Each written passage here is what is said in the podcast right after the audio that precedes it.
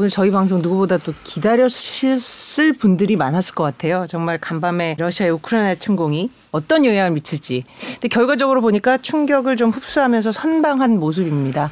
장 움직임 한번 정리해 주시죠, 선생님. 에스앤피 오백이 일 점 오 퍼센트 올라 오른 상태로 끝났다라는 거죠. 지금 전쟁이 한창이고 이제 키예프가 포위됐다라는 얘기가 나오는데, 그래갖고 장 전에는 뭐 엄청 떨어질 거다라고 선물도 많이 떨어졌었는데 실제로는 결과가 조금 달랐습니다. 이 표를 자세히 보여드리면요, 밤에 있었던 겁니다. 시작할 때 확 떨어져서 시작했는데 의외로 전쟁 상황이 계속 진행이 되고 있는 상황에서 네. 계속 올랐습니다. 그래서 나스닥도 그렇고, 나스닥은 많이 올랐죠. 나스닥도 그렇고 음. 에스앤피 오백도 그렇고 전반적으로 다 올랐습니다. 일단은 저 지표만 보면 어떤 공포감이 좀 진정이 되는 거 아니냐. 그리고 어제 보면 바이든 대통령이 이제 국민연설, 대국민연설에서 제재 발표한 후에 이제 주요 지수가 좀 상승세로 반전하는 모습이던데, 그렇게 보면 기대한 제재의 강도에 못 미쳤다 이런 네. 생각이 드는 건지, 아니면 또 어, 긴축을 좀 줄여가는 이유가 이런 전쟁에 따른 우려가 되지 않을까라는 또 그런 시장에서 해석을 하는 걸지, 여러 가지 좀 분석을 해볼 필요가 있는 것 같습니다. 네. 그래서 오늘 음. 이 통화정책 통해서 주식시장 계속 연구해 오신 분이죠. 저희 여러 차례 모셨던 장지창 이모스 투자자문 대표 모시고 어, 앞으로 진짜 어떻게 될지 좀 궁금한 것들 여쭤보겠습니다. 안녕하세요. 안녕하세요. 네. 우크라이나 얘기를 안 할 수가 없는 것 같아요. 네. 분명히 우크라이나 러시아는 이제 본격적인 전쟁에 들어갔고, 저희 오늘 아침 모닝와이드 첫 뉴스가 열 시간 만에 수도 키예프에 도착했습니다. 러시아군이, 이 내용이었거든요. 근데 미국 증시 상황은 예상과는 좀 달랐던 것 같아요. 왜 그랬다고 보십니까? 과거하고 달랐던 점은 미리 좀 너무 많이 강하게 음. 그 하락으로 반영했던, 그러니까 네. 걱정으로 반영했던 분위기인데, 왜냐하면 평소 때 지정학적 리스크가 아니에요, 이번 건이. 왜냐하면 미국은 미국은 지금 현재 연준의 긴축이 제일 큰 음. 화두고 문제인데, 음. 그거를 더 자극할 수 있는 게 에너지 가격인데 음. 이 문제가 단순한 지정학적 리스크가 아니라 음. 에너지 가격을 장기적으로 워낙 강하게 올려놓을 수 있는 건이었기 때문에 네. 사실 미국 시장에 있어서는 이 전쟁에 대한 과거의 지정학적 리스크보다 더 많이 반응해왔고요. 아. 이전에. 음. 네, 기존에 떨어진 장이었기 현재 때문에. 현재 있는 그 인플레 악재를 더 부각시킬 수 있기 때문에 이건 그렇습니다. 단순히 지정학적인 게 아니라 경제적인 아닙니다. 악재까지. 맞습니다. 미국 장은 그렇게 보고 있었고요. 그래서 음. 어, 우리는 지금 이렇게 웃으면서 이렇게 시작하게 돼서 좀 네. 좋지만 네. 유럽은 사 퍼센트 이상 빠졌어요. 네. 네. 네. 그러니까 음. 이게 리스크가 아니거나 음. 그다음에 과거의 지정학적 리스크의 모습이 없는 건 전혀 아닙니다. 음. 다만 미국은 좀 독특한 현재 상황이고 음. 자칫하면 미국만 과거에 저희가 이제 그 양적 완화하고 음. 돈 풀어서 올라올 때 항상 초반에 미국만 좋은 분위기가 네네네. 있었는데 이번에도 혹시 그럴 수 있지 않을까. 왜냐하면 이게 조금 더 지금처럼 빨리 끝나면은 크게 문제도 없을 수도 있지만, 아무리 그래도 유럽에겐 에너지 영향이나 이런 걸 주게 되는데 어, 미국은 에너지 그 독립 상태예요. 네. 예, 자급자족 상태. 네. 그리고 현재 어떤 상태냐면 원자재 가격이 미국 경제에 주는 영향력이 음. 사실상 굉장히 작습니다. 그러니까 그게 무슨 의미냐면 어, 지디피 성장률은 영 점 일이나 이렇게밖에는 유가가 십 퍼센트 올라도 네. 그런데 인플레이션은 꽤 많이 올려놓기 때문에 네. 그런 부분들, 이런 차이들 때문에 미국 시장은 어떻게 보면 지금 양상이 아 이미 악재는 반영됐다. 그리고 그다음에 더 많이 기대하고 있는 건 이러, 이게 전면전 분위기로 갔으니까요. 원래 예상하고는 좀 네. 다르게. 네. 그러니까 연준이 긴축을 할 수 없지 않겠냐. 없, 예를 들면 지금 스텝으로. 맞습니다. 그래서 그 금리 선물에서 어떻게 반영됐냐면 음. 삼월 달 오십 비피 인상 그 확률이 확 떨어져 버렸어요. 음. 그러니까 그리고 모든 월가 하우스들이 오십 비피는 물 건너갔다 이제. 음. 원래는 막 그것까지 걱정했었으니까요. 그렇죠. 그럴 정도로. 그래서 사실 요 전에는 빅스텝은 당연한 것이며 뭐 여덟 번 그 예. 이제 금리 인상 횟수에 대한 전망도 점점 하우스마다 점점 경쟁적으로 높아지는 그랬죠. 그런 추세였는데 네네.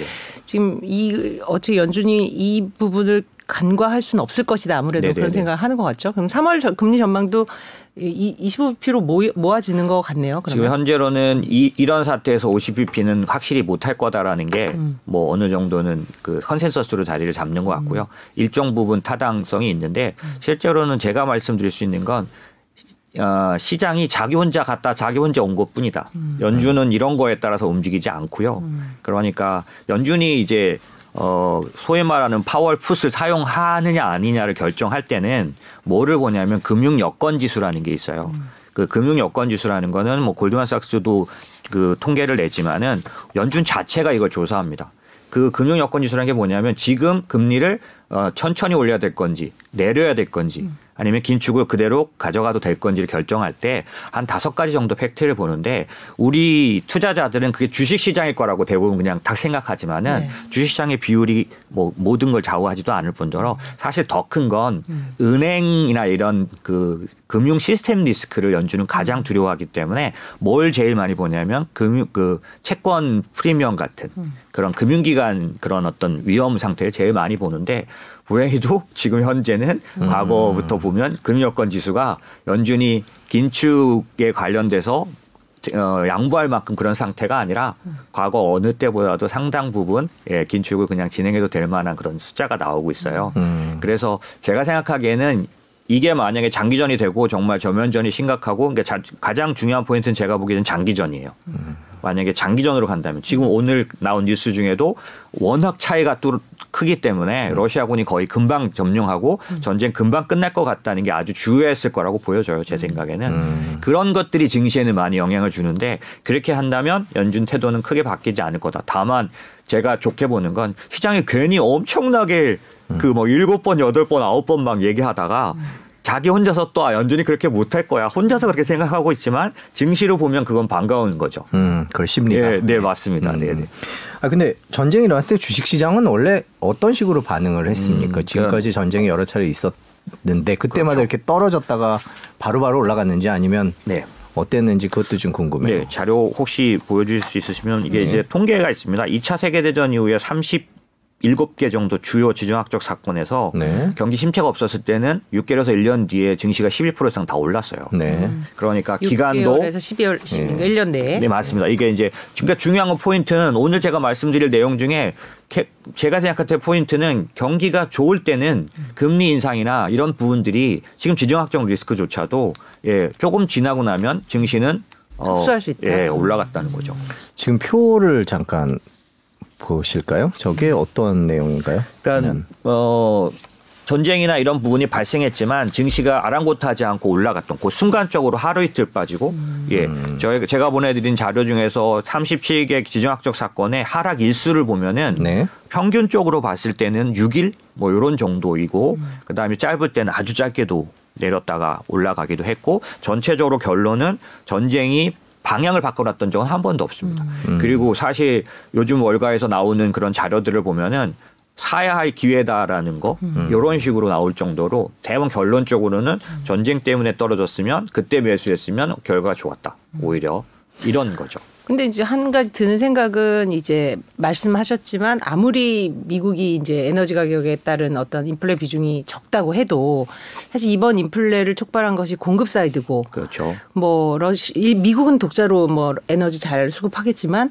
우리나라도 그렇고 유럽도 그렇고 이 과연 요 지정학적 위험만이 아닌 추가적인 그런 에너지 가격 상승이 유발을 보이는데 네네. 과연 저 패턴이 다른 걸프전과 다른 것과 비슷할까 그런 생각도 또 드는 게 사실이거든요. 정확하신 생각입니다. 음. 제가 생각하기에는 음. 이번에 지정학적 리스크가 음. 과거하고 다르게 단순 지정학적 리스크가 아니고 인플레이션에 관련되기 때문에 음. 사실상은 과거하고 다르게 어느 정도 전개될 우리는 염두에 둬야 하고 오늘 미국장은 뭐냐. 음. 너무나 어렵게 생각했다가 음. 그 정도가 아니라는 것 때문에 반작용이 있었고 나스닥 같은 경우는 삼 점 사까지 올랐던 거 마지막 끝부분에 일 퍼센트 이상은 거의 쇼커버링으로 음. 그 어떤 거냐면은 어 매도를 많이 쳐놨던 거죠. 공매도. 네. 전쟁 때문에 떨어질 거라고 보고. 네. 근데 갑자기 올라가니까 음. 한 이 퍼센트 정도 올라갔을 때 빨리 대사는 사람들. 음. 그 사람들에서 나머지 일 퍼센트 이상 더 올려버려서 삼 퍼센트 이상 올랐거든요. 음. 이건 거의 일시적인 현상들이죠. 음. 그래서 제가 보기에는 증시가 오늘은 굉장히 긍정적으로 반응했지만 이게 쭉 밀고 올라갈 수 있는 상태는 아니라고 보여지고요. 음. 지금 말씀하신 대로 사실 미국은 어떻게 보면 이 전쟁의 수혜 국가가 될 수 있는데 왜냐하면 이런 거죠. 유럽은 음. 지금 그 러시아 같은 경우는 어 전체 그 원유 생산량 전 세계에서 십이 퍼센트 정도 되는데 유럽은 여기서 삼십팔 퍼센트 수입이 러시아예요. 아. 그렇기 때문에 이거 만약에 어려워지는 부분이 생기거나 가격이 높아지면 미국 수입을 할 수밖에 없거든요. 네. 뭐 이런 것들처럼 만약에 전쟁이 더 심각하게 되더라도 음. 이런 것 때문에 미국은 어떻게 보면 수혜 국가에 속하니까 제가 보기에 좀 따로 움직인다. 음. 그리고 우리나라 음. 지금 오늘 어, 오늘 새벽 같은 경우에도 엔화도 많이 약해지고 음. 모든 통화가 유로화 약해지고 그쵸. 이 이유는 뭐냐면 피해가 있다는 겁니다. 음. 뭐냐면은 원자재 가격에 연동되는 나라들, 음. 원자재 가격의 경제 영향이 더 큰 나라. 아까 제가 미국은 유가가 십 퍼센트 올라도 영 점 일 퍼센트밖에는 안 움직이지만 지디피는 한국은 아니죠. 러시아도 아니고 예, 당연히 중국도 아니고 중국도 상당히 어려워집니다. 네. 예, 그런 면들이 여러 부분 증시를 움직일 텐데 음. 그러고 보면 만약에 유럽, 아, 미국이 지금 긴축 때문에 흔들리는 건 아니었으면 과거처럼 미국만 올라가는 음, 그런, 그런 장이 올 수도 있는 상황인 거고요. 그 음. 어제 발표한 바이든 대통령의 제, 경제 제재안은 어떻게 보세요? 어, 사실은 그것이 증시를 안심시켰던 것도 충분히 크다고 봅니다. 음. 왜냐하면 전면전 부분에서 미국의 그다음에 서방의 나토나 이런 쪽에서 서방의 태도가 사실 생각했던 것보다 제재가 약했어요. 음. 아주 주요한 자제, 제재는 빼고 났고 음. 왜 그러냐고 기자들이 질문했을 때 그냥 테이블에 여전히 있다. 음. 만약에 푸틴에 대해서 우리가 어떤 행동을 한다면 강한 압박을 주기 위해서 카드로 들고 있다. 음. 이렇게 얘기를 했거든요. 그래서 그 얘기인즉슨 어느 정도 서로 간에 그런 것들이 오고 가게 되면 여기서 멈추게 될, 특별히 이제 케이에프가 점령되고 어떤 식으로든지 간에 이제 일단락이 될 수 있는 가능성, 그다음에 어, 만약에 제재가 강했다면 무슨 문제가 오냐면 에너지 가격이나 에너지 문제를 더 심화시키죠. 네. 음. 러시아에서 이,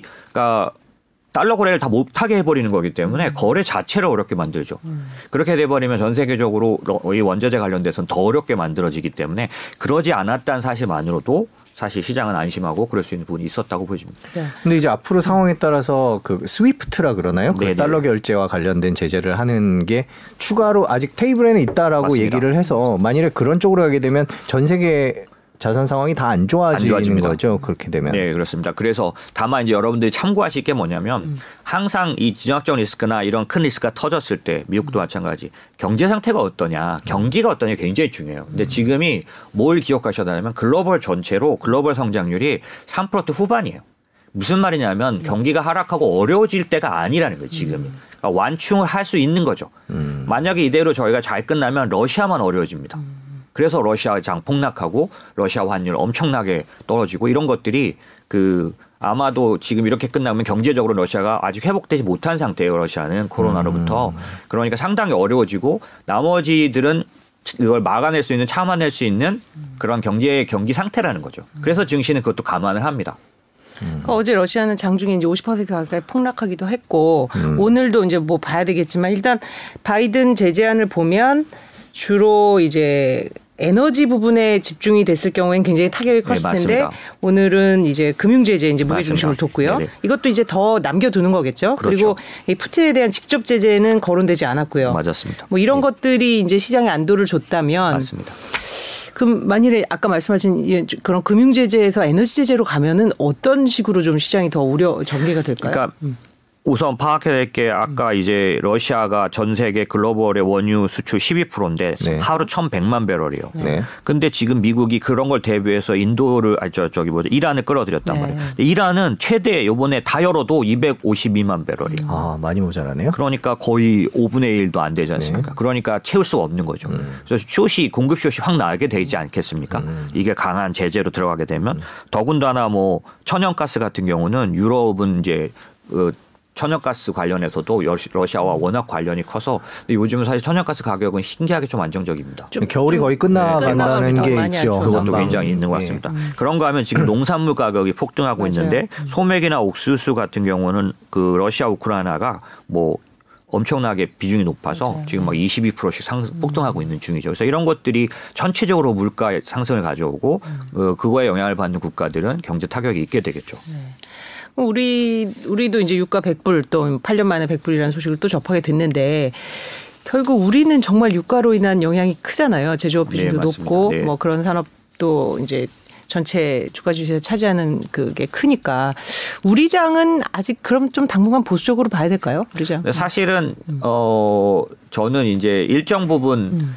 그 금융시장이 음. 위험을 미리 반영하기 때문에 음. 금융시장에 나타나는 숫자들이 음. 그 위험의 정도를 어느 정도 말해준다고 보거든요. 네. 그런 측면에서 지금 증시가 하루 이제 반짝 올랐다고 해서 다 긍정적이진 않지만은 음. 전반적으로 제재 수위라든지 이런 것들을 보면 서로 얻을 걸 얻고 음. 끝내는 그런 모습이 아닐까. 사실은 전쟁이 안 날 거라고 저는 생각은 안 했는데 왜냐하면 지금 이 상황은 음. 그 푸틴이 한번 시험해 볼 수 있는 상황이었어요. 네. 예. 그리고 그, 그러 시험해 봤다고 해서 그거가 어느 정도 끝까지 다 하려고 하진 않을 거다. 왜냐하면 여러 가지로 러시아가 단 어떤 제한점이 있으니까. 그래서 그가 얻을 걸 얻었다면 그런 그런 면에서는 어느 정도 서로 간에 이, 말은 하지 않지만 그런 부분이 있을 거라는 걸 증시가 반영하고 있지 않을까라고 생각을 하고 있는 거고요. 그런 측면에서는 현재 상태 정도에서 완결이 빨리 이제 전, 그 전쟁이 끝나게 되고 이렇게 되면 생각했던 악화된 까지는 가지 않을 거라서 일단은 모든 증시들이 환영하고 있는 거 아닐까라고 생각하고 있는 거죠. 예측은 사실은 제가 음. 뭐. 그렇죠. 이, 예. 근데 왜 여쭤봤냐면 저희도 전문가들 모시면 아, 그래서 요새 서학개미들 엄청 이제 베팅했잖아요. 공포에 네네네. 산다고 해서. 근데 또 어떤 전문가는 아니다. 이 미국 주식은 올해는 좀 어려울 것 같다. 아니면 네네. 한국 증시가 아까 말씀하신 그 기업의 실적 뭐 이런 부분에 있어서 그리고 인플레 강도도 미국보다는 더 잡고 있다. 이제 그런 의견 주시는 분도 있고 아니다. 당분간 그냥 결국은 미국 주식이다. 또 이렇게 말씀하시는 경우도 있거든요. 네, 댓글을 잠깐 말씀드리면 네. 딱 같은 식으로 얘기하시는데 음. 문태환 님께서 지금 오르는 게 오르는 걸까요? 아, 라고 말씀하시고 또 뚠뚠님은 어, 어제 하락장에서 샀어야 됐나요? 뭐 약간 이런 식으로 이제 음. 바닥이냐 아니면 더 떨어질 거냐 이런 음. 그 궁금증들이 되게 많으신 것 같아요. 음. 지금 우크라이나가 겹치면서 많이 네. 떨어져 있어서. 오. 어, 사실은 그 본인이 보유하신 그런 주식에 따라서 바닥이 다르게 느껴지실 그쵸. 거 아니에요. 네. 하지만 증시의 이제 구체적인 숫자로 보면 음. 지난 일월 말 이월 초의 숫자를 음. 지금 어느 정도 올라온 상황이었어요. 네. 사실상 여러 가지로 보면 그때보다 더 내려가 있지는 않습니다. 네. 그래서 여기서 어제 올랐다고 다시 내려도 음. 저는 일월 말 이월 초에 그 바닥을 다시 가지는 않을 거라고 음. 보는 편이라 실제로는 그렇고 다만 시간이 걸리는 문제라서 음. 저한테 그냥 에이 자꾸 여러 가지 얘기하지 말고 음. 언제 바닥에 나올 수 있느냐 네. 내지는 뭐 그러니까 저는 바닥은 나왔는데 언제 그러면 좀 탄탄하게 올라갈 네. 수 있느냐라고 한다면 저는 삼월 달 에프엠씨가 끈, 그러니까 금리 인상 발표하고 음. 그때 요번엔 점도표가 나와요. 네. 음, 네. 점도표가 나오기 때문에 연준이 올해 안에 금리 인상에 대한 뜻을 분명하게 비출 거예요. 네. 그러면 시장이 그냥 스스로 먼저 오해해가지고 이제 떨어졌던 네. 뭐 일곱 번 아홉 번 이런 것들이 정리됩니다. 음. 네. 그렇게 되면 시장은 비로소 올가면서 벗어나게 될 거라는 음. 거죠. 과잉 어떤 걱정에서 음. 벗어나게 될 거고 만약에 점도표 자체가 시장이 이미 지금 유로 선물 금리 선물 같은 데는 어 거의 일곱 번 이상 반영해 놨어요. 네. 그리고 금리로 말하면 올해 이제 지난번 점도표는 영 점 팔칠 정도였거든요. 네. 올해 안에 최대 금리가. 네. 그러면 세 번 이상 정도 되잖아요. 그런데 네. 아마 점도표에서 그 이상을 발표했지만 시장이 반영해 놓은 것보다 적다면 네. 안도해서 오히려 올라갈 수 있고 음. 시장이 안심해서 어느 정도 근거를 갖고 올라갈 수 있죠. 그리고 요때쯤 돼서 인플레이션 지표가 네. 꺾인 것들에 대한 부분이 나와준다면 음. 실제로는 이 인플레이션 지표도 그냥 짐작하는 게 아니고요. 이 기, 인플레이션 숫자들을 넣고 통계적으로 계산을 하면 그 계산 그 일 변동 그다음에 월 변동을 계산을 하면 정점이 사월 오월에는 나오게 돼 있는 그런 그런 거거든요. 그리고 실제로 공급망을 건들고 있는 수많은 그런 그 지표들이 좋아지고 있는 것들이 음. 좀 있고요. 그래서 계산되고 있는 예, 그런 그런 면에서 보면 저한테 질문하시면 삼월 달에 중순에 있는 연준의 실제 금리 인상이 발표되고 네. 그다음에 어느 정도까지 할지에 대한 부분이 어느 정도 발표되는 게 아마 시장을 음. 충분히 안심시키는 그런 결과가 될 거고 음. 비로소 같이 나오는 인플레이션 지표가 음. 그걸 어느 정도 타당하게 예, 따라줘야 음. 그러면 그때는 비로소 좀 탄탄한 반등이 나올 수 있지 않을까 이렇게 보는 거죠. 그 대표님 말씀 저희 모두의 그 연준이 그렇게 씨피아이 하나만 보는 게 아니다. 뭐 네. 여러 가지 한 대여섯 가지를 본다 이렇게 말씀하시잖아요. 그러면은 좀 어떤 것들을 보고 결정을 하나요? 좀 투자자들도 예. 그런 지표를 찾아볼 수가 있기 때문에. 예. 잘 생각해 보시면 연준의 네. 입장에서 생각해 보면 네. 사실상 트랜지토리라고 말을 했다가 갑자기 바꿔버린 그쵸. 자기의 과오가 있습니다. 사실 네. 제가 볼 때는. 근데 그거는 저는 이해가 되는 부분이 있는데 음. 그게 뭐냐면 사실상 공급단에서 연준이 할 게 없다는 음. 제롬 파월의 말은 솔직하고 맞는 말이에요. 음. 그리고 연준이사 다 그렇게 생각했고 그때는. 음. 근데 어떤 인플레이션이 나타나냐면 미국이 가장 두려워하는 임금 인플레이션이 나타났고 음. 그 임금 인플레이션을 해결해 줄 수 있는 게 뭐냐면 음. 기본적으로 많은 숫자가 일자리로 돌아와야 되는데 그게 안 되죠. 두 가지 팩트가 문제가 생겼어요. 하나는 너무 퍼부어주는 바람에 음. 그 자발, 그러니까 뭐랄까요 조기 퇴, 은퇴 네. 삼백만. 음. 절대적으로 숫자가 비는 거죠. 이건 안 돌아온다는 거죠. 네네. 또 하나는 뭐냐면 트럼프 전 대통령 때부터 이민자에 관련된 정책이 바뀌면서 미국 이민자 숫자가 반으로 줄어들었어요. 네. 일자리로 아. 안 돌아오는 거죠. 그럼 이 두 개 숫자는 안 돌아오는 숫자다는 거지. 음. 그러면 절대적으로 숫자가 부족한 상태에서 임금이 음. 조정 정리돼가지고 임금 상승률이 낮아질 가능성이 없어지잖아요. 네. 상당 부분. 근데 임금은 물가와 스파이럴이라 그래서 서로 영향을 주고받거든요. 네. 그렇기 때문에 연준 입장에서는 이건 그 트랜지토리하지 않다라고 얘기할 수밖에 없었고. 임금. 예, 예. 그런 부분과 그다음에 이 사실은 저는 이건 좀 다른 얘기인데 음. 비비비 그러니까 빌드백 베러가 음. 조맨친이라는 갑작스러운 변수에 의해서 음. 이게 완전 물 건너가는 식으로 돼버렸기 때문에 네. 연준이 푼 돈이 사실 고여서 썩게 돼 있는 상황이에요. 그게 네. 어떻게 나타나냐면 음. 그 알알피라고 말하는 그런 음. 하루짜리 단기 금리가 네. 왜곡돼 버렸어요. 음. 조달 금리가 운영 금리보다 더 낮은 거죠. 그러니까 네. 더 높은 거죠. 이 조금 더 쉽게 설명. 그러니까 일단은 사회 이제 바이든이 공언했던 그런 뭐 사회 기반 시설 이런 부분이 통과되지 않으면서 그 푼 자금이 고이면서 나타나는 움직이지 현상. 못하니까. 예. 어떤 현상이 나타날까요? 단기 자금으로 그냥 몰려와서 네. 단기 자금으로 쌓여만 있는 거죠. 어. 이게 만들 그, 그 찍어낸 돈이 음. 돌아다닐 걸 생각하고 하고, 찍었는데 네. 못 돌아다니게 된 거죠. 네. 근데 이게 변수라고 말씀드리는 게 음. 조맨친이 그렇게 할 거라고는.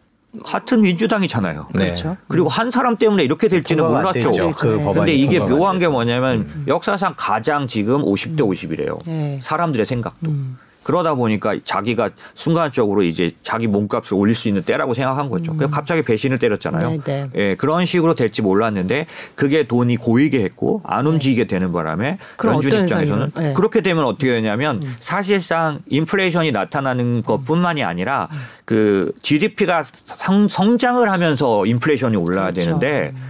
이 성장을 하지 않는 상태에서는 이게 아까 제가 썩었다라고 말하는 게 사실상 어, 경, 경, 침체를 가져오죠. 음. 그리고 제일 먼저 나타나는 현상은 금융 시스템이 어려워집니다. 그렇죠. 음. 예, 왜냐하면 조달금리 운영 그, 그 운용금리라는 게 아주 중요해서 하루짜리 금리가 음. 작년도에도 그 문제 때문에 연준이 잠시 고난 고생을 했었어요. 음. 근데 그걸 풀어놨는데 지금 그런 문제가 됐던 거죠. 이제 어려운 얘기는 이제, 이제 네. 그만하고 네. 그런 면에서 봤을 때 연준의 입장은 이제 그 인플레이션을 올리거나 그다음에 음. 유동성 문제를 해결하는 방법을 찾아야 되는데 음. 그 방법이 통화정책을 하는 중앙은행은 수요를 떨어뜨리는 방법밖에 없어요. 네. 공급단은 건드릴 방법이 없기 때문에 네. 수요를 떨어뜨리는 방법은 경기를 아프게 하는 방법밖에 없는 거죠. 금리를 올려서. 근데 그 정도의 문제인 거죠. 소위 말하는 요즘 올킬이 되지 않게 그렇죠. 해야 한다. 뭐 이런 의미 때문에 사실은 연준은 지금 시장 예상처럼 그렇게 올릴 생각은 별로 없었지만 생각해 보면 자기들끼리 알아서 인플레이션에 대해서 반응하고 있는 거 아닙니까? 네.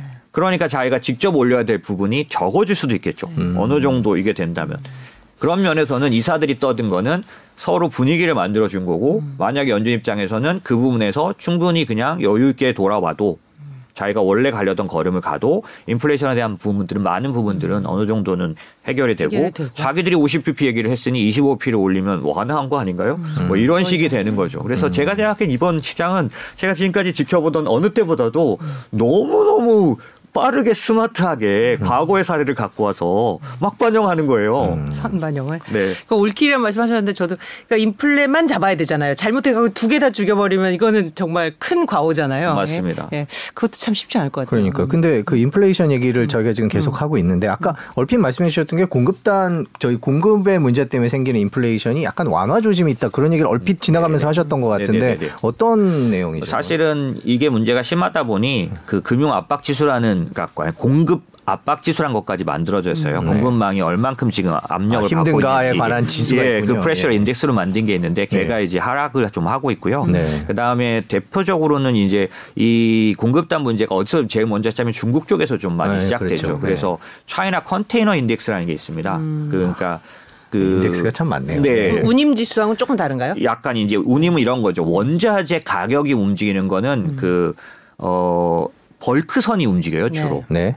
근데 이제 컨테이너 지수는 전체적으로 이런 어떤 음. 그 공급망 관련된 음, 지수로 보는 네. 거죠. 그래서 이 두 개의 지표가 예를 들면 어, 운임가는 아주 엄청나게 그 떨어졌고요. 이미 예예예 예, 예, 예. 지금 컨테이너 지수 관련해서는 음. 이 완만한 하락이 지금 보이고 있고, 그 다음에 이거를 좌우하는 아주 중요한 그런 그 팩트는 중국이에요. 네. 이 올림픽이 끝나고 나서 음. 제로 코로나를 여전히 할 건지 아니면 위드 코로나를 갈 건지. 네. 만약에 위드 코로나를 간다면 네. 공급망은 압박이 더 올 것 같습니다. 네. 음. 우리가 지금 경험하는 것처럼 음. 순식간에 번져서 네. 아마도 많은 조업을 못하는 음. 기억하실지 모르겠는데 두세 달 전에 미국에 결항이 많았던 거 기억나시나요? 그쵸. 오미크론 초기에 네. 네. 네. 나오질 못해서 심각하지는 않지만 나오지 못해서 비행기가 못 떴죠. 네. 중국도 예. 만약에 위드 코로나로 가버리면 음. 순식간에 일자리가 일할 사람이 없어지겠군요. 네. 그렇게 되면서 음. 사실은 또다시 공급망 혼란이 올 수 있죠. 음. 이런 것처럼 증시는 절대 이렇게 확정할 수 없고 음. 예측할 수 없습니다. 음. 다만 우리가 분석하기에는 음. 중국은 위드 코로나, 그러니까 위드 코로나 안 한다. 음. 왜냐? 할 능력이 안 돼요. 병상 숫자라든지 의사 숫자라든지. 이 통제로 계속 간다. 맞습니다. 네. 그렇기 때문에 여전히 통제를 하면 지금 통제를 하는 걸로 봐서는 성탁, 석탄 가격 같은 것들이 충분히 떨어져서 네. 이미 반영하고 있어요. 음. 이 조업이라든지 그다음에 생산에 관련돼서는 회복되고 있는 숫자를 음. 중국의 많은 숫자들이 예를 들면 생산자 물가 같은 것들. 중국의 생산자 물가도 막 두 자릿수까지 올라가고 증가폭이 그랬잖아요. 이제 조금 하락 전환을 세 번 떨어졌죠. 네. 아, 십삼 포인트에서 십삼에서 네. 십, 십까지 떨어졌다. 음. 구까지 떨어졌다. 아, 지금 단자리로 떨어졌군요. 네. 이게 굉장히 굉장히 중요합니다. 왜냐하면 네. 육 개월 시차를 두고 미국 인플레이션을 얘가 거의 많이 만들어내죠. 아, 미국의 수입 물가가 줄었죠. 당연하죠. 예, 네. 그렇기 때문에 걔가 음. 세 달째 움직이고 있기 때문에 실제적으로는 월가 하우스들이 계산할 때 골드만삭스 같은 경우는 어, 유월 달, 유월 달에 네. 어, 육 점 오를 정점으로 해서 그러니까 지금 씨피아이가 칠 점 오 냈지 않습니까? 네. 육 점 오를 정점으로 해서 꺾인다. 피크다. 유월 이후에 꺾인다. 네. 예. 예. 그리고 좀 더 빠르게 보는 하우스들은 오월 달. 저희가 음. 그 조사한 그 통계지표에 의하면 이 지금 인플레이션을 숫자로 넣어서 돌렸더니 어, 오월 달에 정점이 나오도록 이렇게 돼 있어요. 그래서 사실 이거는 여러 가지 팩트를 넣기 때문에 그냥 단순 통계라고 보기는 어렵습니다. 어느 정도 신뢰도는 있는데 그렇게 보면 오월, 유월 그러니까 이, 이 분기 초 정도 되면은 어느 정도 인플레이션 지표도 보일 거기 때문에 연준이 과도하게 긴축할 이유가 상당 부분 떨어질 떨어진다. 거다라는 게 시장이 납득을 해야 합니다. 음. 그러면 안정을 찾을 거 아니에요. 그럼 지금처럼 이런 매도가 나오지 않게 되는 거죠. 네. 시장이 아직은 좀 불안해하는 것 같아요. 계속 인플레이션 문제나 연준의 그 금리 인상 일곱 번 반영됐다고. 맞습니다. 앞다퉈서 일곱 번이랬다가 네. 아홉 번이랬다가 음. 뭐 골드만삭스는 그냥 매번 으, 나오기만 하면 매달 자꾸 수정하니까 매달이 네. 아니라 거의 날짜로 수정하니까요. 골드만삭스가 특히 그렇던데 요즘에 음. 보니까. 근데 왜 그러냐면 네. 그들은 연준의 생리를 알아서 그런데 네. 지금까지 제가 지켜본 연준은 가던 길을 쉽게 안 바꿉니다. 음. 그리고 항상 좀 과도하게 올렸고요. 네. 네. 그래서 음. 인축을 만들어냈었죠. 다만 제가 보기에는 이번에도 연준이 과도하게 올릴 수 있다고 저는 보고 있어요. 음. 다만 지금부터 그럴 필요는 없습니다. 음. 첫 금리 인상에 에서 최소한 그 이 위기가 긴 온 게 음. 어, 이십사 개월이 보편적인 음. 숫자예요. 조사를 다 해보면 다만 이제 시장이 두려워하는 이유는 있는데 타당합니다. 그게 뭐냐면 어느 때보다 경기 그 지디피 상승에 대한 예측이 빨리 낮아지고 있어요. 네. 그러니까 미국의 경기가 나빠지는 속도가 그러니까 나빠진 거 아닙니다. 전혀 네. 지금도 좋은데 그 강력하게 좋아지는 속도가 굉장히 빠르게 약화되고 있어요. 음. 그러니까 긴축과 만나면 전에보다는 빠른 점에서 만날 거다라고 음. 보는 거는 어느 정도는 타당한 거죠. 음.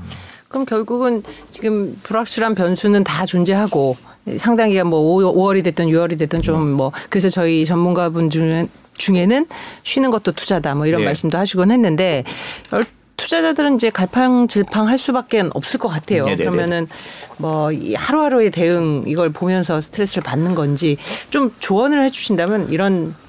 왜 연준의 그 금리 인상 속도에 스트레스를 받냐는 거예요. 음. 제가 들고 싶어요. 음. 그런 거 경, 보지 마라. 예, 그그 그 스트레 그 연준이 금리를 인상하는 것 때문에 내 주식이 떨어지는 게 아니에요. 음. 그걸 걱정해서 하는 거고 음. 결론적으로는 뭐냐면 이 금리 인상이 음. 정말로 경기를 침체로 끌고 갈 건지. 음. 그러니까 사실 우리의 관심은 경기 침체보다도 음. 리세션에 빠져 들어갈 건지예요. 왜냐하면 그러면 주가가 폭락하니까요. 무너지겠죠. 예. 그러면 이 지금의 연준의 금리 인상이 리세션을 갖고 올 만한 거냐를 볼 때 당연히 지금부터 해서 일 년 내는 아니고 이 년 정도 들어가서 계속해서 강력하게 올리면 이천십팔 년도에 무슨 일이 있었냐면 연준이 십오 년 말, 십육 년 말, 십칠 년 세 번, 십팔 년 네 번을 올려가지고 이 점 오까지 이천십팔 년도 십이월에 올렸을 때 무너져 버렸어요. 네. 그걸 저희가 중립금리라고 합니다. 네. 경기가 견딜 수 있는 금리. 그걸 넘어서 버리면 무너져 버려요. 네. 그러면 배워야 될 게 두 가지죠. 아, 주일은 해야 한다. 음. 일 년 차는 아니지만 이 년 차 이렇게 갔을 때 연준이 몇 번을 올린 다음에는 중립금리를 얘들이 모르고 더 넘게 건드리면, 한 적이 여러 네. 번 있었다. 음. 그러니까 주의하죠. 투자자라면. 하지만 또 알아야 될 게 있어요. 첫 금리 인상부터 그런 걱정을 해가지고 음. 주식을 갖고 안, 파, 안 팔고 뭐 이럴 거는 없는 거죠. 음. 최소 십이 개월 이상이었는데. 그리고 말씀드린 것처럼 지금 상황에서 소위 이제 시장이 예상하는 네. 기관들이 예상하는 중립금리의 수준은 어느 정도로 현재 봐요? 연준은 그걸 이제 이번에 네. 점도표 나오면 관심 있게 보십시오. 네, 네. 롱거런이라는 숫자가 그걸 말하는 네. 겁니다. 네. 지금 현재는 이 점 오로 돼 있어요. 이 점 오. 예, 예. 그런데 이걸 이 점 칠오까지 아마 올리지 않겠느냐. 음. 왜냐하면 인플레이션이 있고 음. 경제 체력이라는 게 좀 낮았다라고 음. 보는데 그거는 연준이고요. 음. 우리 같은 전문가들이 계산한 것들에 따르면 이천십팔 년도 중립금리를 깼다고 말씀드렸잖아요. 네. 그 당시 정도까지는 좋아졌을 거로 보여져요. 음. 그 당시가 뭐냐면 그 당시에 금리를 이 점 오까지 올렸을 때 무너진 거거든요. 네. 그래서 저희는 이 점 영 정도로 봅니다. 음, 네. 이 점 영까지 올리면 그때부터는 좀 주의를 좀 해야 된다라는 해야 교훈이 있다는 말씀이시네요. 네, 맞습니다. 그 지금 경기 상황이 무슨 경기 침체를 우려할 만한 상황은 아니지요. 네, 지금 지표들이 어떤 음. 상황? 이런 걸 볼 때 지금 아까 제가 말씀드린 금리 예. 몇 번 올린다는 거 너무 스트레스 받지 마시고 스트레스 음. 받지 마시고 오히려 이게 첫 번째 올릴 때는 좋아서 올리는 거라는 경기가 좋아서 올리는 거라는 걸 항상 생각하시고 좀 꺼트리려고 하지만 두 번째 생각할 건 그럼 내가 관리해야 될 리스크는 뭐냐 음. 그럼 관리해야 될 리스크는 뭐냐면 리세션을 전조하는 시그널들이 나오고 있는지 음. 그럼 리세션을 전조해 주는 시그널이 뭐가 있느냐라고 보면 네. 한 세 가지 정도 있는데 가장 이제 신뢰도가 높은 게 장단기 금리 차라는 겁니다. 네. 장단기 금리 차는 이 년물과 십 년물의 금리 차가 마이너스가 되면 역전이라고 해요. 네. 시, 원래는 십 년물 금리가 더 높고 일 년, 이 년물 금리가 낮아야 되는데 이 년물이 더 높아지는 순간이 옵니다. 네, 저 잠깐 그래프를 보면서 네. 설명. 네. 장단기 금리차 역전은 이제 경기 침체를 판단하는 아주 대표적인 지표죠. 그죠? 열한 번의 경우에서 음. 여덟 번, 아홉 번을 제가 적중했던 거예요. 네, 네. 아, 그러니까 열한 번 금리가 역전이 됐는데 그중에 여덟 번은 경기 침체가 왔다는 네, 말씀인 맞습니다. 거죠. 네. 그러니까 십 년이 당연히 금리가 더 높겠죠. 그렇죠. 올해 올해, 올해 맡기면 당연히 우리도 은행 금리를 네네. 더 받으니까 이 년은 당연히 지금 덜 될 거고 그 두 개가 역전이 된 네, 어떨 때 역전이 되는 거예요? 미래가 암울해질 때? 정확하네요. 왜냐하면은 예. 여러분이 알고 계실 게 이 년물 금리는 정책, 그러니까 연준의 뜻을 많이 반영합니다. 이 년은 예. 연준의 뜻을 반영하고요. 예. 한국은행 기준금리 같은 네. 네. 십 년은 두 가지를 반영하는데 인플레이션과 네. 그다음에 위험을 반영합니다. 위험. 예. 네. 그래서 예를 들면 안전자산 선호현상 오늘도 오늘 저 어제 오늘 새벽에 끝난 미국장에서도 십 년 물리가 십 년물 금리가 일 점 팔칠 뭐 팔 오까지 떨어졌죠. 네. 이게 뭐냐면 위험해지면 십 년물 금리는 가격이 올라가요. 가격이 올라가면 금리가 내려오죠. 음. 예. 그러니까 그런 면에서 십 년물 금리는 음. 장기적으로 앞으로 경기 침체가 올 것 같으면 내려갑니다. 음. 그래서 사실상 작년도 이월에도 만약 일 점 팔 칠 막 이렇게 갔을 때 더 올라가서 이 퍼센트 갈 거라 그러더니 못 가고 끝났죠. 작년도 네. 내내. 이유가 뭐냐면 연준이 빨리 올리면 긴 경기가 침체되니까 십 년물이 내려갑니다. 오히려. 음. 그래서 요 격차가 어떻게 보면 지금 가장 위기 어려움은 뭐냐면 이 년물이 너무 빠르게 오르고 있는 거죠. 사람들이 음. 너무나 그걸 반영했고 그쵸. 그래서 이게 지금 일 점 오육 막 이렇게 가고 있는데 지금 저 표를 보면 오른쪽 끝에를 말씀을 맞습니다. 하시는 맞습니다. 거죠. 네, 네, 맞습니다. 예. 어 그래서 사실은 우리가 주위에서 보는 건 뭐냐면 십 년물과 이 년물의 차이가 얼만큼 좁아지고 있느냐. 음. 근데 지금 사실 조금 어려운 부분이 뭐냐. 네. 지금 사십 피가 깨졌어요. 네. 그러니까 십 년물과 이 년물의 차이가 뭐 영 점 삼팔 막 이렇습니다. 음. 근데 이게 어떤 정도인지 감을 가지시려면 네. 이천십팔 년도에 금리를 연준이 이미 아홉 번, 두 번, 세 번, 예, 아홉, 여덟 번 올린 상태에 그 양단기 금리차와 같아진 지금 거였죠. 같아졌다. 어, 좀 아. 시장이 너무 과민하게 반응하는 거 아닌가요? 지금 설명만 있고, 들으면. 네, 과민할 수도 예. 있고 아니면 그만큼의 위험을 약한 예, 약하다는 걸로. 약하다는 거죠. 예, 경제 체력이 약한 겁니다. 음. 저는 그렇게 봅니다. 아. 왜냐하면 이제 나중에 뭐 성장주 얘기도 하게 되면 음. 왜 성장주가 지속적으로 좋을 거라고 보냐면 경기가 체력적으로 너무 약한 거예요. 음. 이유는 알 수 없지만 지금처럼 이렇게 좋을 것 같지만 음. 지금 나타나는 모든 예측들 음. 경기에 대한 예측들뿐만 아니라 경기의 체력을 재는 모든 것들이 생각보다 빨리 강하게 약화됩니다. 특별히 음. 하나만 보면 지난달에 그러니까 어, 두 주 전인가 나온 소비자 심리지수가 코로나 때보다 낮아졌어요. 음. 그다음에 그 소비 관련된 어떤 그 예측 지수들이 아주 안 좋게 나옵니다. 음. 그럼 만약에 미국이 생각보다 빨리 소비가 꺾이면요. 인플레이션을 걱정할 측면이 아니에요. 오히려 경기 둔화를 걱정해야 되겠군요. 네네네. 근데 지금 전 시장 근저에서는 그 얘기도 자꾸 나오고 있는 거고. 음. 아까 제가 연준 긴축 그 금융 여건 지수라고 했잖아요. 여기에 그, 그 경기를 걱정하는 것들이 많이 반영됩니다. 음. 못 올릴 거다라고 보는 거죠.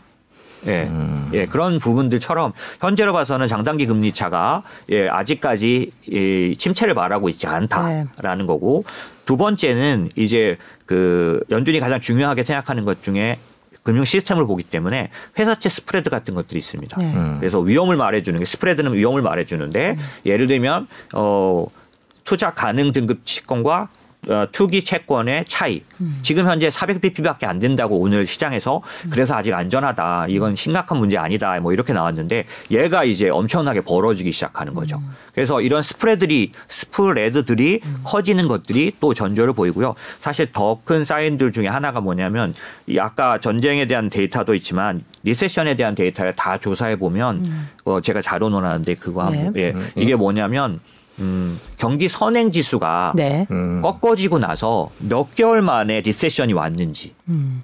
자, 선행 지수가 지표상으로 꺾인 후에 실제적인 리세션으로 이어, 이어지기까지 기간입니다. 기간을. 예, 기간입니다. 예. 이건 왜 저걸 보냐면 뒤집어서 네. 생각하면 음. 선행 지수를 지켜보고 있는 사람은 저게 꺾어지고 나서 바로 침체에 빠지는 것도 아니니 음.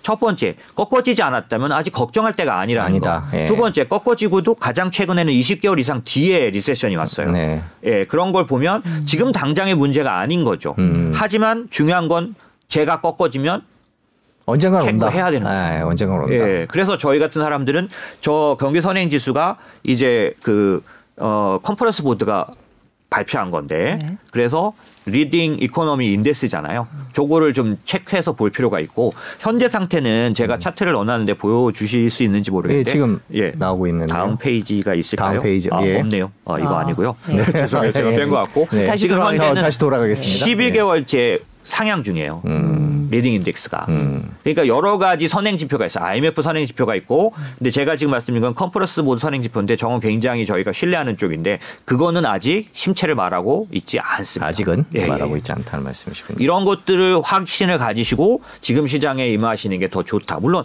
단기적으로는 단기적인 흐름에 대해서 반응을 하시는 게 맞지만 조금만 중장기적인 자금이라면 이런 것들이 좀 안정성을 갖고 있다라는 거죠.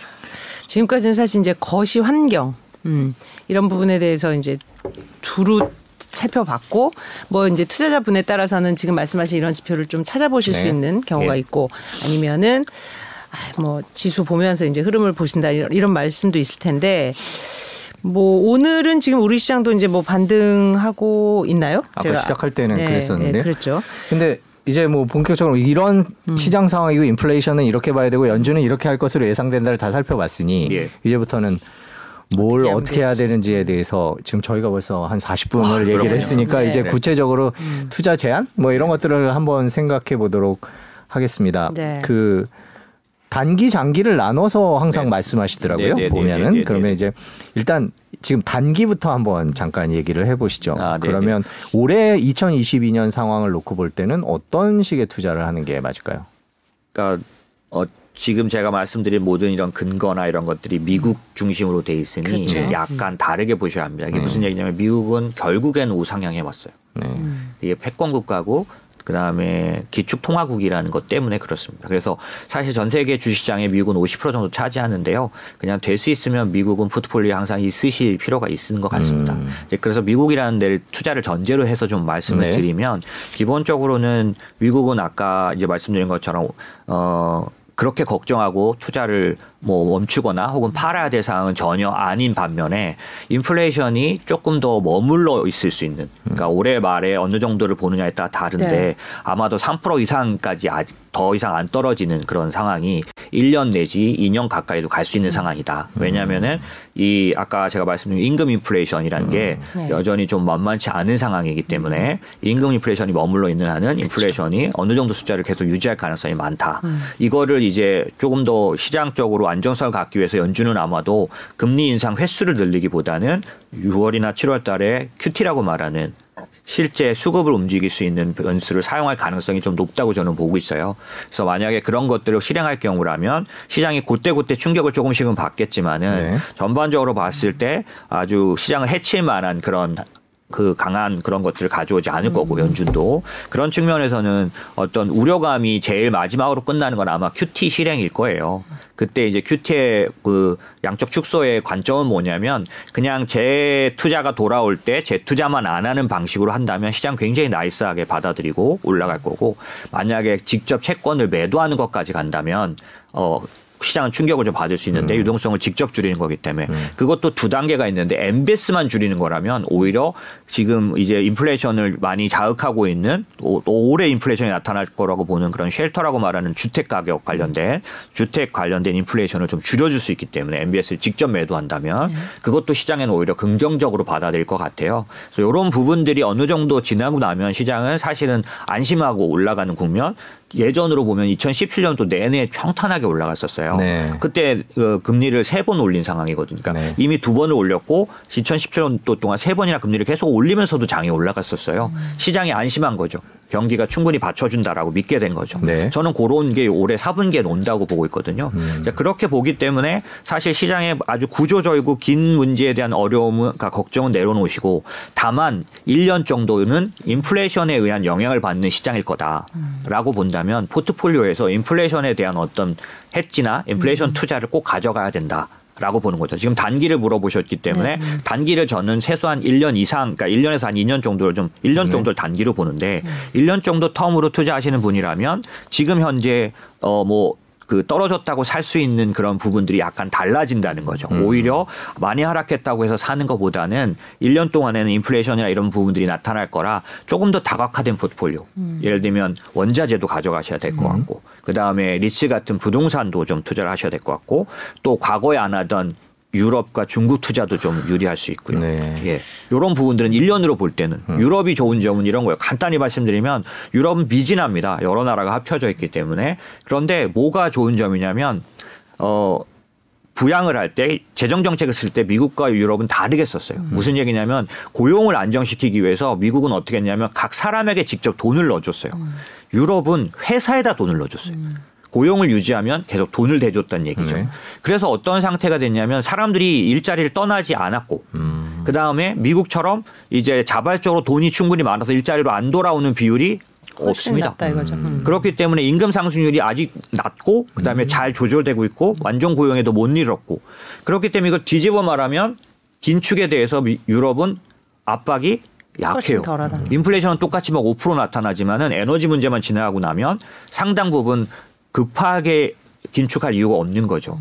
그렇게 생각을 하면 유럽은 훨씬 더 충격이 덜할 거고 이슈가 많지 않을 거니까 유럽 투자 좀 할 수 있고 특별히 지금처럼 장단기 금리 차가 그러니까 장기 금리가 올라가는 시기는 유럽의 은행들은 예대 마진으로 많이 먹고 살아요.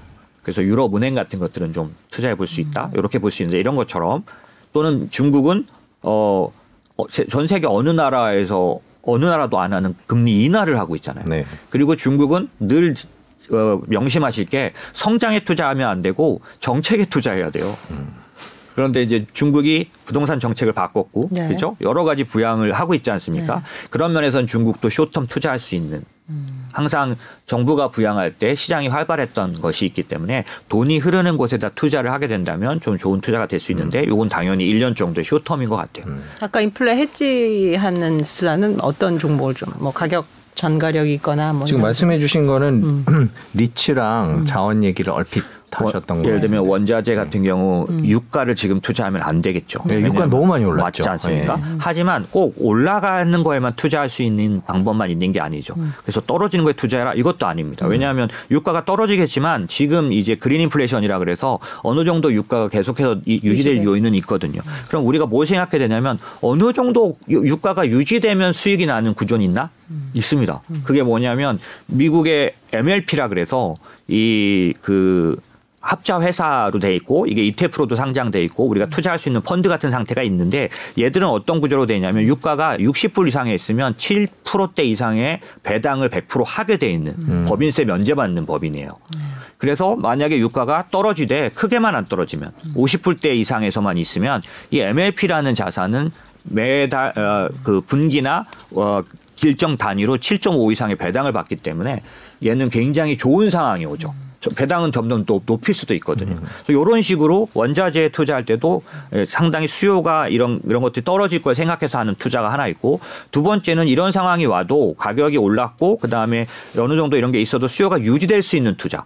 그러면 어떤 거냐면 어, 전기차 안에 들어가는 그 산업금속. 네. 음. 그 다음에 신재생 에너지에서 많이 쓰는 산업금속. 얘는 수요가 지속될 수 있지 않습니까?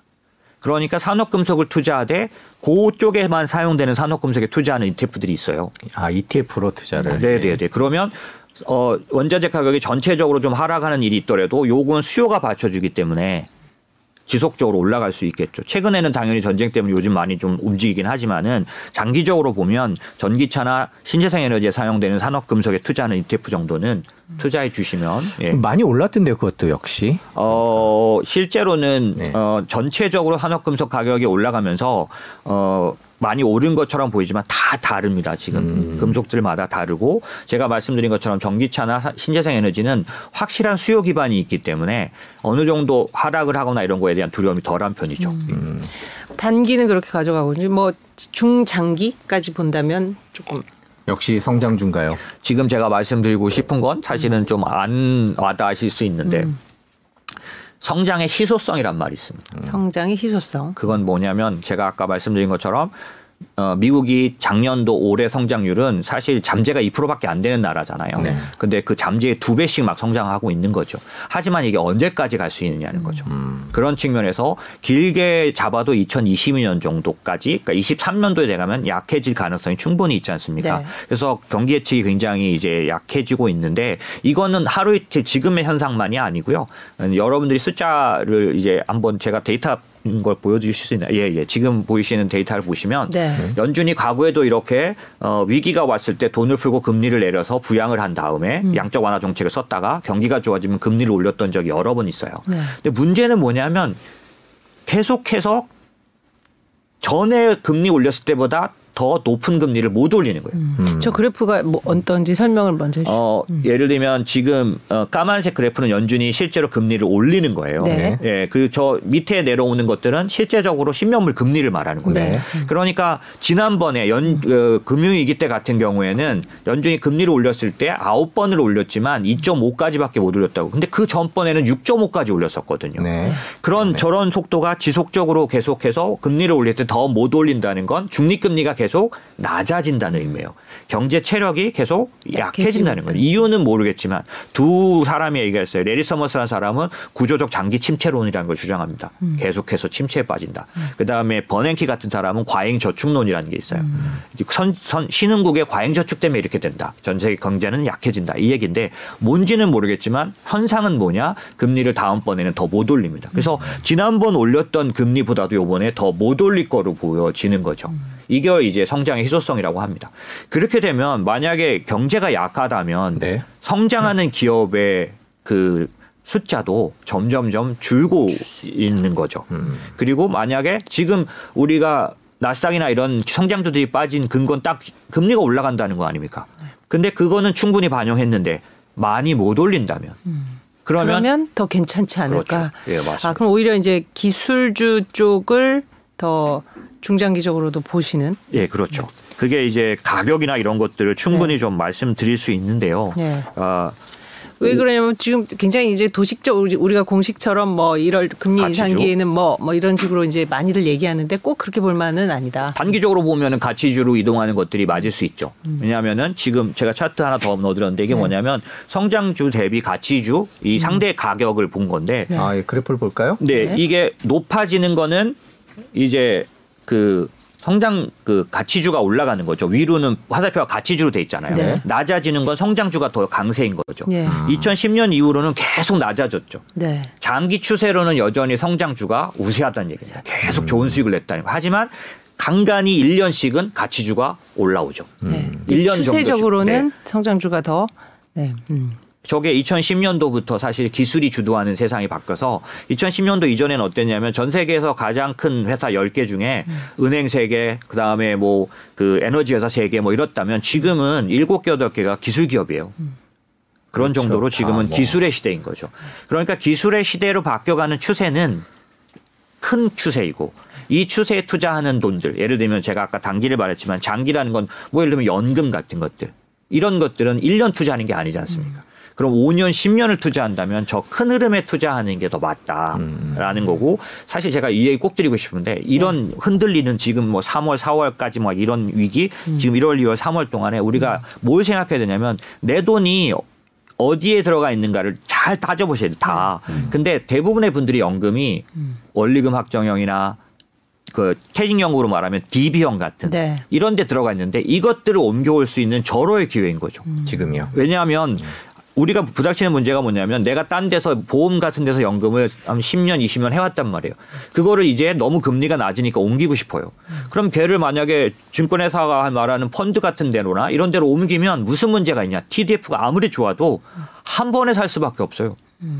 그러면 미국 지수로는 아무리 지금 조정을 했어도 역사상 최고에 가 있습니다.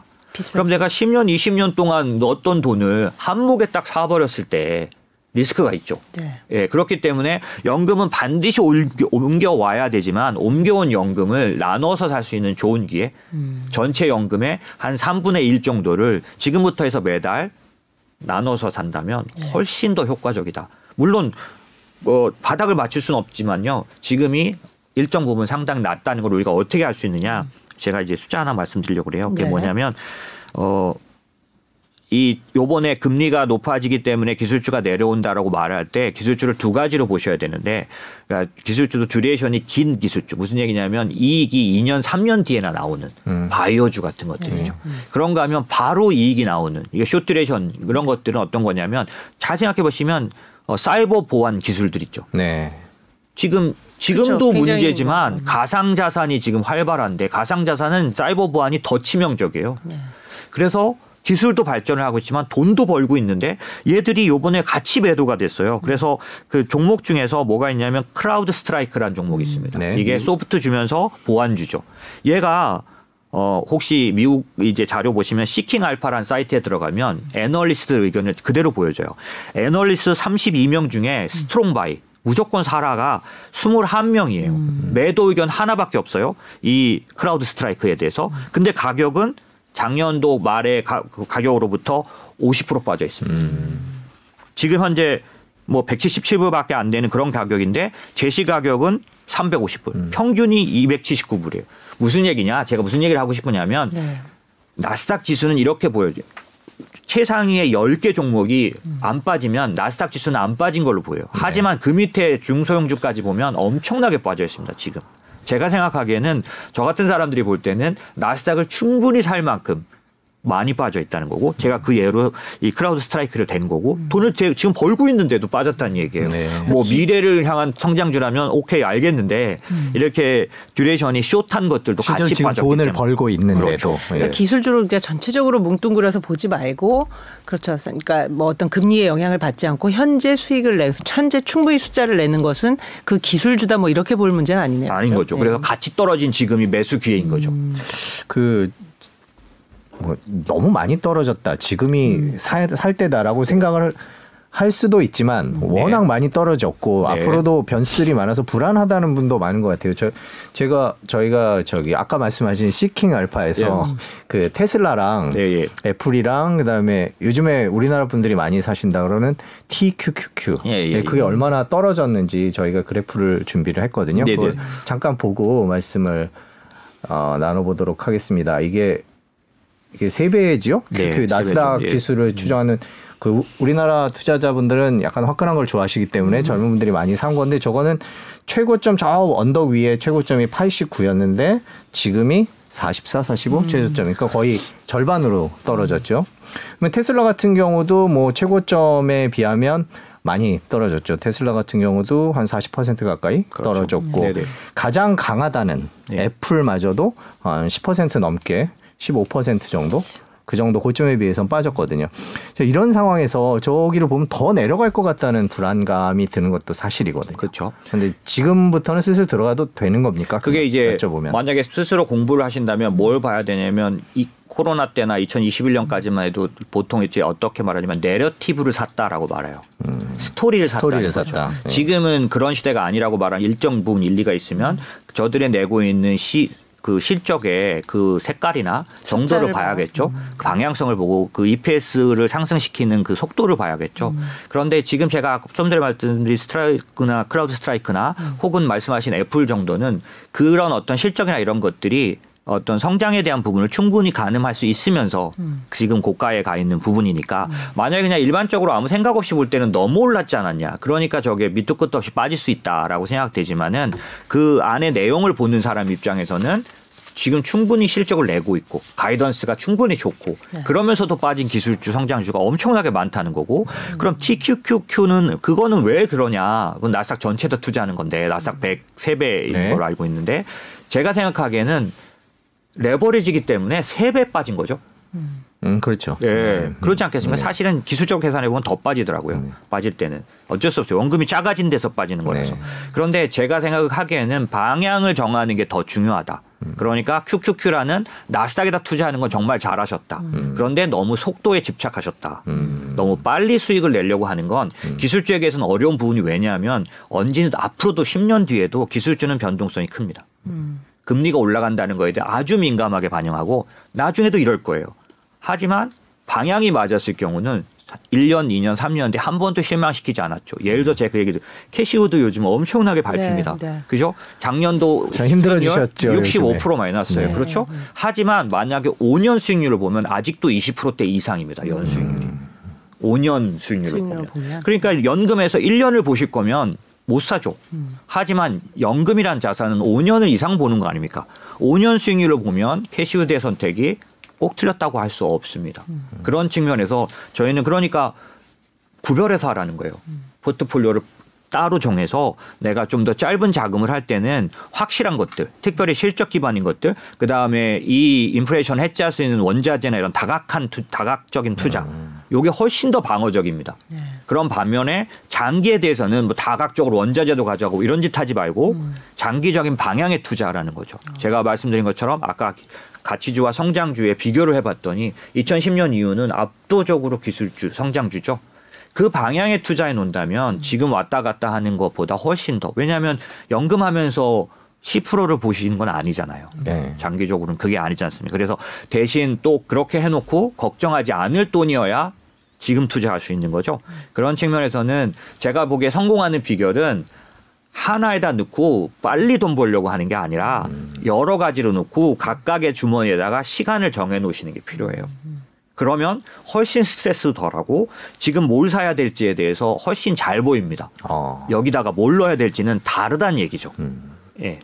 그러니까 정리를 하자면 일 년짜리, 일, 이 년짜리 주머니 하나, 길게 갈 주머니 하나고 일, 이 년짜리는 리츠와 원자재가 될 거고 이쪽은 기술주가 될 것이다. 이렇게 네. 정리를 할 수 있겠네요. 그러면 원자재나 리츠는 이티에프로 접근하는 게 맞나요? 예, 맞습니다. 네. 왜냐하면 개별 자산의 변동성이 워낙 커서 그렇죠. 뭐 경우는. 요즘에 뭐 반도체에 들어갔는데 뭐 그렇죠. 팔라디움이 어떻다더라 뭐 이런 투자가 아니라 그냥 다 그 알아서 한꺼번에 이티에프. 투자해야 네. 훨씬 더 덜 떨어지고 네. 그다음에 올라갈 때는 물론 하나만큼은 안 올라가지만 충분히 큰 상승을 볼 수 있고 음. 리츠가 같은 경우에도 왜 리츠가 가능한 거냐면 이 인플레이션을 해지한다는 기능이 뭔지를 이해하시는 게 필요한데 음. 월세 계약이면 인플레이션을 월마다 반영할 수 있다는 뜻이잖아요. 음. 그런 것처럼 부동산 투자 중에서 리츠의 분야 중에서 이 인플레이션을 계속 반영할 수 있는 자산이 대부분이에요. 음. 이 계약의 기간이 뭐 오 년이다. 원자재들은 길게 계약하기 때문에 지금 그냥 앉아서 손해보고 있는 것들이 있거든요. 네. 예, 그런 것처럼 리츠는 그렇지가 않다는 거죠. 그래서 음. 계속 인플레이션을 반영하기 때문에 금리가 오른다는 것 때문에 올해 초에 지금 많이 빠진 상황이에요. 리츠가. 음. 근데 제가 뭐 오랫동안 리츠를 거래해왔는데 금리 인상이 위협적이어서 리츠가 빠집니다. 하지만 어느 정도 반영하고 나면 이때부터 제가 말씀드린 장점. 오히려 이제 반영했다라는 인플레이션을 반영한다는 장점 때문에 다시 올라가게 됐죠. 음. 특별히 만약에 오미크론 이후에 리오프닝 된다면 리츠 쪽에도 활발한 리츠들이 있어요. 헬스케어 리츠라든지 음. 이런 것들은 오미크론 때문에 안 좋았거든요. 요양원, 네. 음. 병원. 그렇죠. 얘네들이 활발하게 좋아집니다. 그러면 리츠도 움직일 수 있는 것들이 많이 있죠. 그런 측면에서는 인플레이션 해치도 되고 그다음에 성장률도 있기 때문에 이런 투자자들, 이런 투자 쉽게 말하면 본인이 투자하던 상품을 좀 이제 넓히셔야 될 때, 이게 자산 관리입니다. 음. 단순하게 매일같이 주식 보고 하는 게 아니라 시기에 맞춰서 음. 이런 포트폴리오로 몇 개를 같이 섞어 놓으면 음. 예, 좋다라는 거죠. 다른 방송에서는 티커까지 말씀해 주시던데. 음. 아, 네. 뭐 아니면 그것도 그, 다음에 모셔가지고. 네, 그, 예.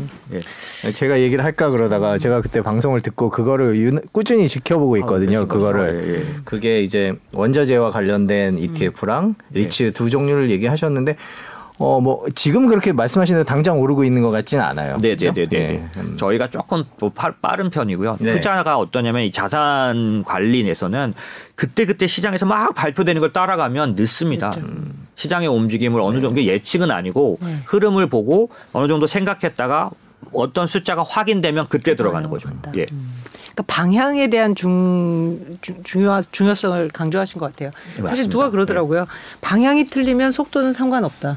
틀린 방향으로 빨리 가고 있으면 이건 굉장히 문제가 있는 거죠. 네, 그래서 그 문제, 그 생각을 다시 한번 하게 되는데 어쨌든 이 당분간 뭐 한 오, 육월까지는 조금 투자자 입장에서는 혼란스러울 수밖에 없는 장세 속에서 이 대표님 말씀을 한번 다시 한번 들어보면서 뭐 좀 중장기적인 계획도 잡고 이런 시간이 됐으면 네, 하는 네. 바람입니다. 네. 그게 우리가 가만히 있으면 단 시각이 길어질 리가 없습니다. 왜냐하면 음. 뉴스가 쏟아지기 때문에. 음. 그래서 제가 항상 이제 시그널과 노이즈를 구별해라. 음. 근데 이 구별하는 능력은 쉽게 안 생기죠. 음. 어렵죠. 그죠. 네. 그렇기 때문에 그걸 구별할 수 있는 제일 좋은 방법은 주머니가 여러 개인 거예요. 음.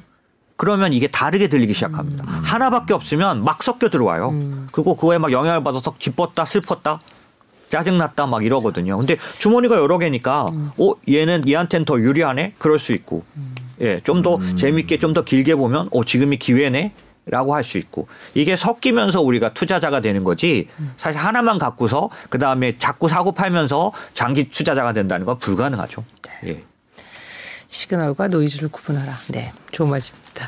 오늘 장, 장시간 좋은 말씀 감사하고요. 또 좀 지나서 한번 네. 다시 모셔서 그때에서 또 상황은 어땠는지 한번 다시 일단 한번. 삼월 달에 에프엠씨 음. 보고, 보고. 예. 네. 네. 저희가 해설을 부탁해야 되지 네. 않을까 싶습니다. 그때 네. 다시 한번 모셔서 또 얘기를 듣도록 네. 하죠. 오늘 감사합니다. 네, 감사합니다. 네. 고맙습니다. 감사합니다.